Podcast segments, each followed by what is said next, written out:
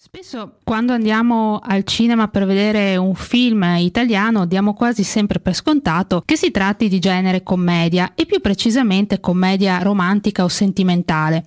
Oggi infatti è questo il panorama che offrono le produzioni nostrane nel settore dell'entertainment, ma non è da sottovalutare che negli ultimi anni ci sono stati sempre più tentativi di sperimentazione verso altri generi, dal giallo ai supereroi al cinema di viaggio e così via. Non è nemmeno del tutto corretto parlare di sperimentazione, come se il cinema italiano non avesse mai esplorato altri generi nella sua storia. Niente di più falso e vedremo perché. Il cinema italiano è ristagnato per qualche tempo in un genere sempre uguale a se stesso e un po' autoreferenziale, lasciando trasparire in alcuni casi una mancanza di fervore ed energia creativa. Ma come dicevamo, non è sempre stato così. Volendo snocciolare un po' di storia, il cinema italiano ha conosciuto un'epoca florida negli anni 10 e sul piano artistico Federico molti dei suoi film sono stati acclamati in tutto il mondo, negli anni 30 ma anche negli anni che vanno dal secondo dopoguerra fino alla metà degli anni 70. Dobbiamo considerare il contesto sociale, i progressi artistici e linguistici, l'affermarsi dei vari generi e i cambiamenti economici intervenuti nel settore. Negli anni 10 il film del genere storico-mitologico che conobbe un successo internazionale grazie alla complessità della messa in scena fu un altro genere di successo, poi ci fu anche il cosiddetto cosiddetto Diva Film. Venivano prodotti soprattutto a Torino e solo successivamente Roma si impone definitivamente come principale centro produttivo. Tale resterà nonostante le crisi che periodicamente scuoteranno l'industria fino ai nostri giorni. Nel momento di massimo accrescimento produttivo, il genere storico perde il suo carattere pedagogico e illustrativo a favore di quello più spettacolare. I colossal presenti nei primi anni del Novecento mostrano sul grande schermo avvenimenti dell'antichità con aspirazioni aspirazioni proprie di una potenza internazionale. Prima ancora dell'avvento del fascismo, questi film rievocano i trionfi degli antichi imperi romani, di cui si rivendica con orgoglio la discendenza culturale.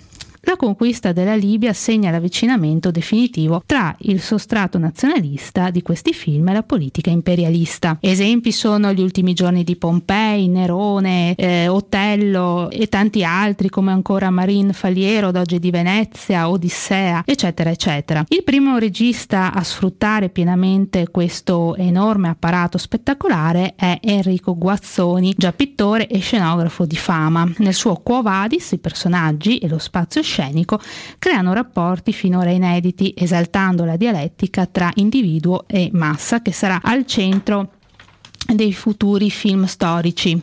Il successo internazionale del film permette a Guazzoni di realizzare film sempre più spettacolari come Caius Julius Cesar. Dopo Guazzoni vengono altri artisti che contribuiscono all'espansione del genere.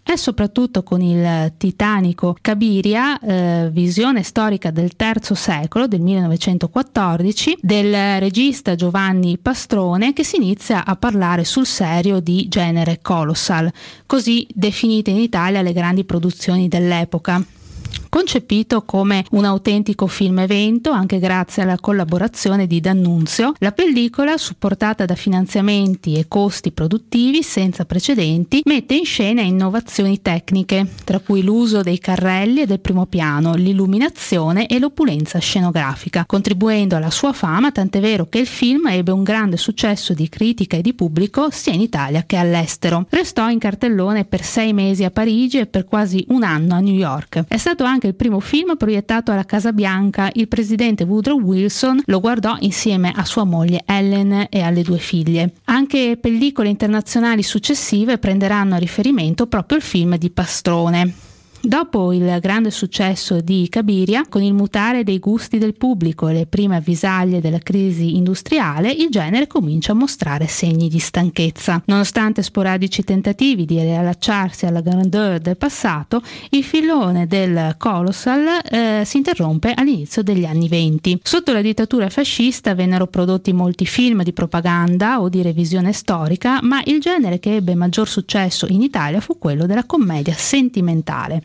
Dal punto di vista artistico non fu un periodo felice, ma il regime, al fine di utilizzare il cinema come strumento di propaganda, non lesinò gli investimenti. In quegli anni venne costruita Cinecittà. Dopo la fine della seconda guerra mondiale, gli entusiasmi suscitati dalla liberazione e dalla resistenza, nacque un movimento cinematografico estremamente innovativo per temi e per stile che ebbe risonanza mondiale, il neorealismo. Sfociò dopo diversi esempi di cinema d'autore nella commedia all'italiana tra la fine degli anni 50 e la metà degli anni 70 e riscosse un grande successo popolare non solo in Italia. Era un genere che cercava di fondere la commedia classica con la critica sociale, offrendo un'analisi dei limiti e dei problemi del boom economico in Italia. In gran parte dell'Occidente, tra gli anni 60 e gli anni 70, si svilupparono forti movimenti di contestazione sociale e una parte del cinema italiano si mise in sintonia con quella fase storica. Ancora una volta vediamo come il cinema è spesso riflesso del periodo storico in cui è inserito. Negli anni 60-70 il cinema cosiddetto commerciale era molto vivace e innovativo. In Italia presero piede diversi generi, all'inizio come imitazione degli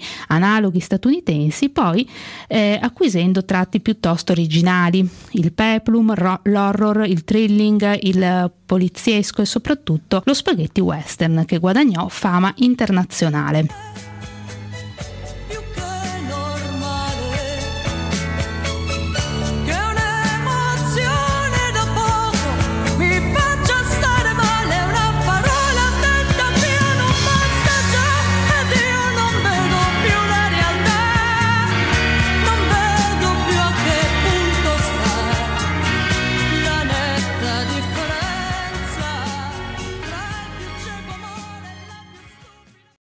L'espressione spaghetti western nacque negli Stati Uniti d'America e eh, stava inizialmente a indicare un film in italiano con budget ridotti e eh, povertà di mezzi. Nonostante la diffidenza iniziale, il genere si andò sempre più imponendo presso il grande pubblico. Vedeva spesso la partecipazione di attori ancora agli albori della loro carriera, ma che successivamente sarebbero divenute star internazionali, sancendo un successo anche fuori dall'Italia dell'intero genere, che influenzerà il genere western di produzione non europea. Mentre la critica si limitò per lungo tempo a riconoscere unicamente il valore di quello che fu il massimo esponente del cinema spaghetti western, quindi regista Sergio Leone, costui si era guadagnato infatti la stima e il rispetto dei propri colleghi statunitensi fin dai primi lungometraggi, è impossibile dimenticare anche Bud Spencer e Terence Hill in Lo chiamavano Trinità.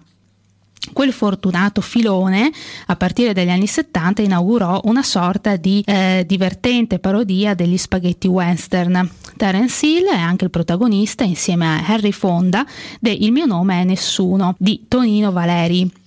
Il confronto fra i due attori è simbolico tra eh, il western all'italiana, più ironico e autoironico, e quello tradizionale statunitense, certo prestigioso ma bisognoso di essere sospinto verso radicale rinnovamento.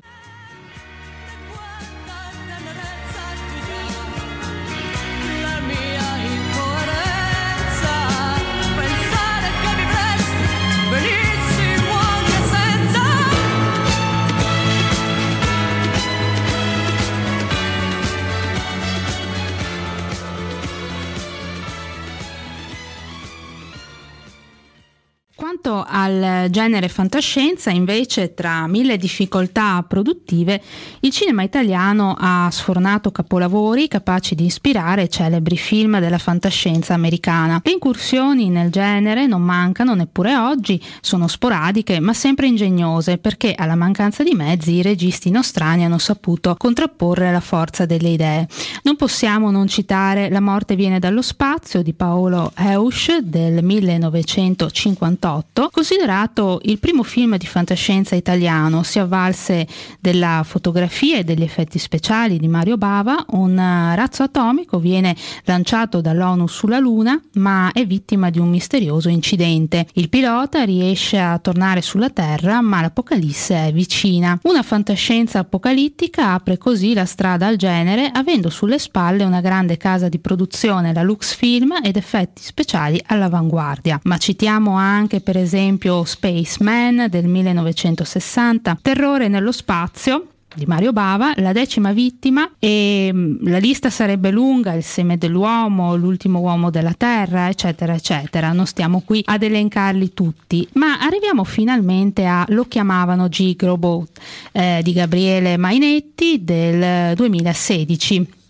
Il regista, al suo primo lungometraggio, riesce dove non arriva neppure Salvatores con il suo ragazzo invisibile. Il film è un successo, inserito in una Roma violenta e scossa da strani attentati terroristici sulle sponde di un Tevere così inquinato da diventare radioattivo. Il protagonista è Enzo, interpretato da Claudio Santamaria, che vive di espedienti e abita solo in un palazzo popolare. Un giorno ruba un orologio in centro e viene inseguito dalla polizia. Per nascondersi si tuffa dietro una chiatta nel Tevere, proprio dove sono stati scaricati abusivamente dei bidoni di una sostanza tossica non precisata. Torna a casa e dopo qualche giorno di malessere si rende conto di essere diventato fortissimo, quasi immortale. Ed è qui che Enzo diventa quello che non ci saremmo aspettati rispetto a una pellicola da oltreoceano e dove forse sta la genialità del film. Il nostro protagonista nel contesto sociale odierno non diventa un eroe ma un antieroe, almeno in un primo momento. Usa la sua forza per peggiorare il suo stile di vita, rubando e facendola pagare ai nemici. Incrocia la sua storia con quella della banda dello Zingaro, un ottimo Luca Marinelli e lo avvicina ad Alessia, Ilenia Pastorelli Rosselli, una ragazza vittima di un trauma e con una passione per gli eroi giapponesi come Jigrobo. Eh, in qualche modo contribuirà a cambiare il corso della trama. Gabriele Mainetti dimostra che il genere fantascienza non è morto e dirige in maniera magistrale un cast che non sbaglia mai niente. Impressionante la lucidità del racconto, della fotografia, dei quartieri popolari di Roma che accompagnano e sorreggono la storia. Degna di nota la scena in cui i due protagonisti camminano in un parco giochi non funzionante, malinconica ambientazione e allo stesso tempo rievocazione di un passato che non può tornare e che cozza col grigiore del presente presente, rappresentato dalle bombe che ogni tanto si vedono in uno sfondo distopico lungo tutto il film, dalle acque radioattive del Tevere e dalla vita nei quartieri popolari. Unico difetto, bisogna dirlo, gli effetti speciali della scena finale, forse non all'altezza di un film che già ora si può definire, perché no, un cult del cinema contemporaneo, italiano e non solo. Attesissimo era il secondo film di Mainetti che eh, questa volta è realizzato con un budget molto più importante, visto il successo de, lo chiamavano Gigrobo, che è Freaks Out del 2021, un film storico che si prefigge anche di incantare attraverso l'eroismo inserito in ambientazioni circensi, con eh, Giorgio Tirabassi, Aurora Giovinazzo, Claudio Santamaria e eh, Pietro Castellitto, eh, uscito lo scorso giovedì 28 ottobre al cinema. Ambientato a Roma nel 1943, Matilde, Cencio, Fulvio e Mario vivono come fratelli nel circo di Israele. Nel pieno della seconda guerra mondiale intrattengono per quel che possono gli spettatori all'interno del loro piccolo circo, e, in quanto quattro freaks, appunto mostri che strappano sorrisi a quello che è l'orrore della guerra. Matilde è la ragazza elettrica, Fulvio l'uomo lupo, Mario il nano calamita e Cencio il ragazzo degli insetti. A guidarli è Israel, artista ebreo che tenta di far vivere un mondo migliore al pubblico e a loro. Assediati dai nazisti eh, che hanno occupato Roma, decidono di imbarcarsi per l'America, ma finiscono dopo varie peripezie a fare un provino da Franz, pianista tedesco con sei dita e direttore artistico del famigerato e spettacolare Zirkus Berlin.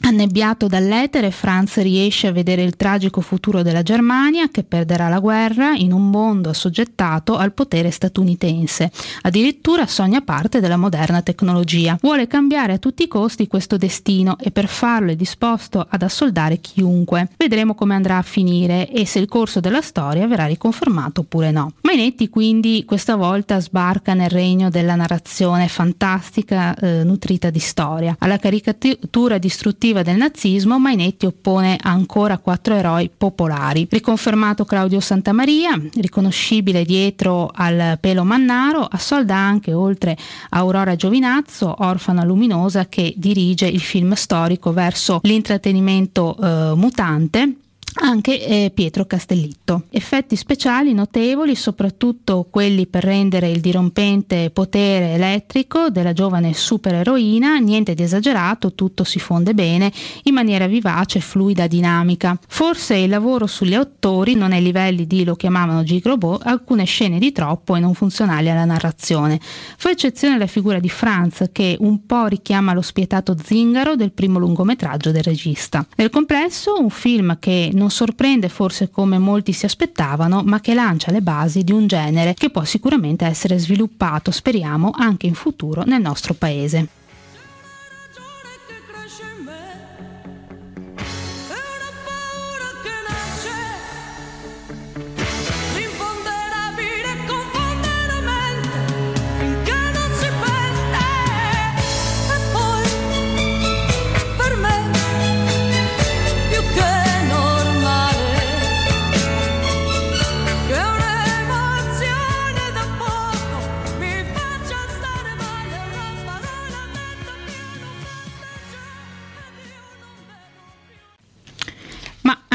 Il viaggio ricopre un ruolo importante nel cinema italiano, ricordiamo Bianco, Rosso e Verdone, secondo film interpretato e diretto da Carlo Verdone, eh, del 1981 è ormai diventato un cult del cinema italiano. I protagonisti, tutti e tre interpretati dall'attore, sono Furio, un logorroico e pedante avvocato, Pasquale, pacchiano e taciturno emigrante lucano in Germania e Mimmo, un giovane infantile immaturo e impacciato che deve accompagnare sua nonna Teresa, Lella Fabrizi, da Verona a Roma.